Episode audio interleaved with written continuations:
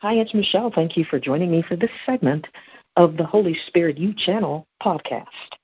I'm reading to you today from Psalm 111, continuing the Wisdom series. One of the things I believe we can agree that we are lacking individually and therefore collectively as the body of Christ, as the church, as those who are Christ seekers and truly seeking to be like Him, we are to always be seeking wisdom and walking in the spirit of the fear of the Lord. So let me read to you out of Psalm 111. I'm going to read the whole thing. It's 10 verses. Verse 1 Praise ye the Lord. I will praise the Lord with my whole heart in the assembly of the upright and in the congregation. The works of the Lord are great sought out of all them that have pleasure therein. His work is honorable and glorious, and his righteousness endureth forever. He hath made his wonderful works to be remembered. The Lord is gracious and full of compassion. He hath given meat unto them that fear him. He will ever be mindful of his covenant. He hath showed his people the power of his works, that he may give them the heritage of the heathen. We'll talk about that another time, what that really means. Verse 7 The works of his hands are verity, truth, and judgment. All his commandments are sure. They stand fast forever and ever and are done in truth and uprightness. He sent redemption unto his people. He hath commanded his covenant forever. Holy and reverend is his name. Verse 10. The fear, awesome reverence, recognition of God's sovereignty and his power and his glory, the fear, that fear of the Lord, is the beginning of wisdom. Meaning, if we don't have that part, we can never walk in wisdom. A good understanding have all they that do his commandments. His praise endureth forever. I want to talk about that last verse, Psalm 111, verse 10, just a little bit.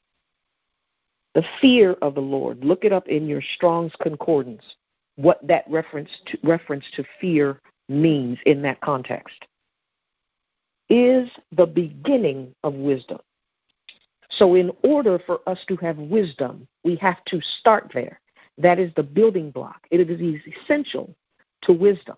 So, by the time we get to James, where he says, If any of us lack wisdom, let us ask of God, the presumption is that we are walking in the reverent fear of the Lord, not that we have overstepped or taken some shortcuts to get wisdom but that we are still recognizing God first, that we are seeking first His kingdom,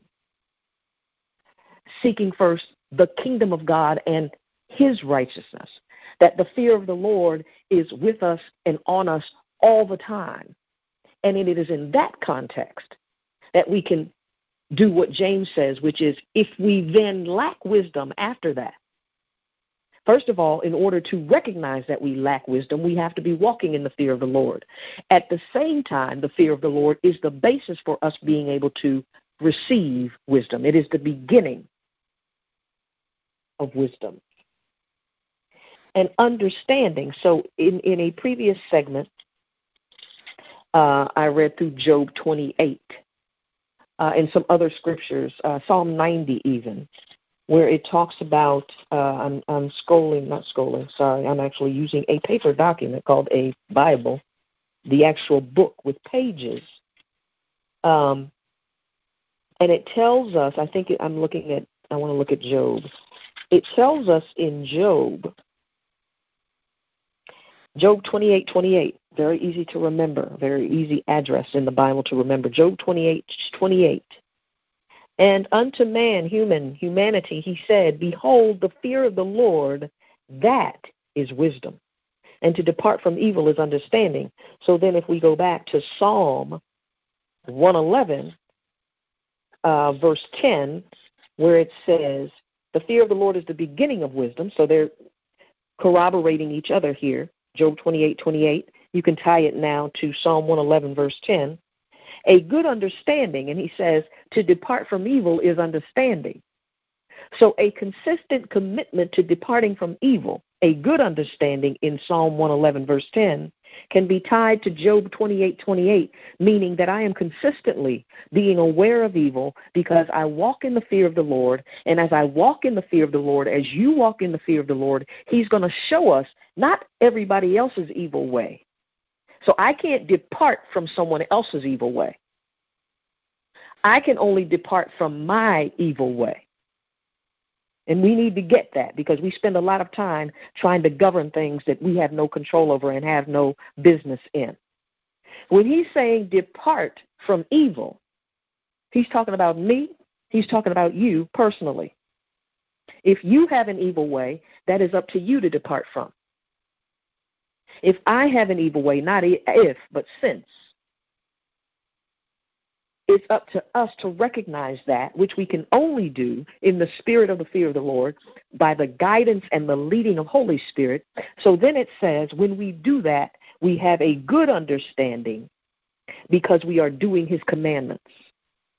We are able to depart from evil because uh, uh my word have I hid in thy heart, in my heart, that I might not sin against you, Lord. So doing the commandments is tied to wisdom, is tied to understanding, is tied to departing from evil, which is why we have to have the unabashed truth of God by the power of Holy Spirit who was sent to lead and guide us into every truth hidden in our hearts. Otherwise, we deceive ourselves into thinking that we are walking in evil, I mean, in wisdom, when in fact we are walking in evil. Departing from evil is understanding, and the fear of the Lord is wisdom. The two go hand in hand. When we do this, we can clearly say that his praise endureth forever. Be mindful, though, that his praise endureth forever, whether we do it or not. The beauty of God in all of his holiness and that he is love and that he is light is that he has invited us into something that we had no business being in, that he could have easily excluded us from. And we need to think about this as we try to exclude one another from certain aspects of our existence. Meaning, we're not going to have relationships with everybody. But at the same time, from a spiritual perspective, it is still up to us to pray for all humans and to love all humans. And not to say, I want XYZ for myself, but they can't have it. That is not the fear of the Lord. That is not departing from evil. And whether you recognize that or not, accept that or not, repent of it or not, his praise will still endureth forever. The fear of the Lord is the beginning of wisdom a good understanding have all they that do his commandments. Not your commandments, not my commandments. Not with your opinions, not my opinions or anyone else's.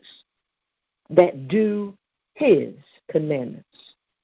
As Jesus said, if you love me, you will obey me. My name is Michelle. Thank you for joining me for this segment of the Holy Spirit U Channel podcast. I'll see you next time. Bye bye.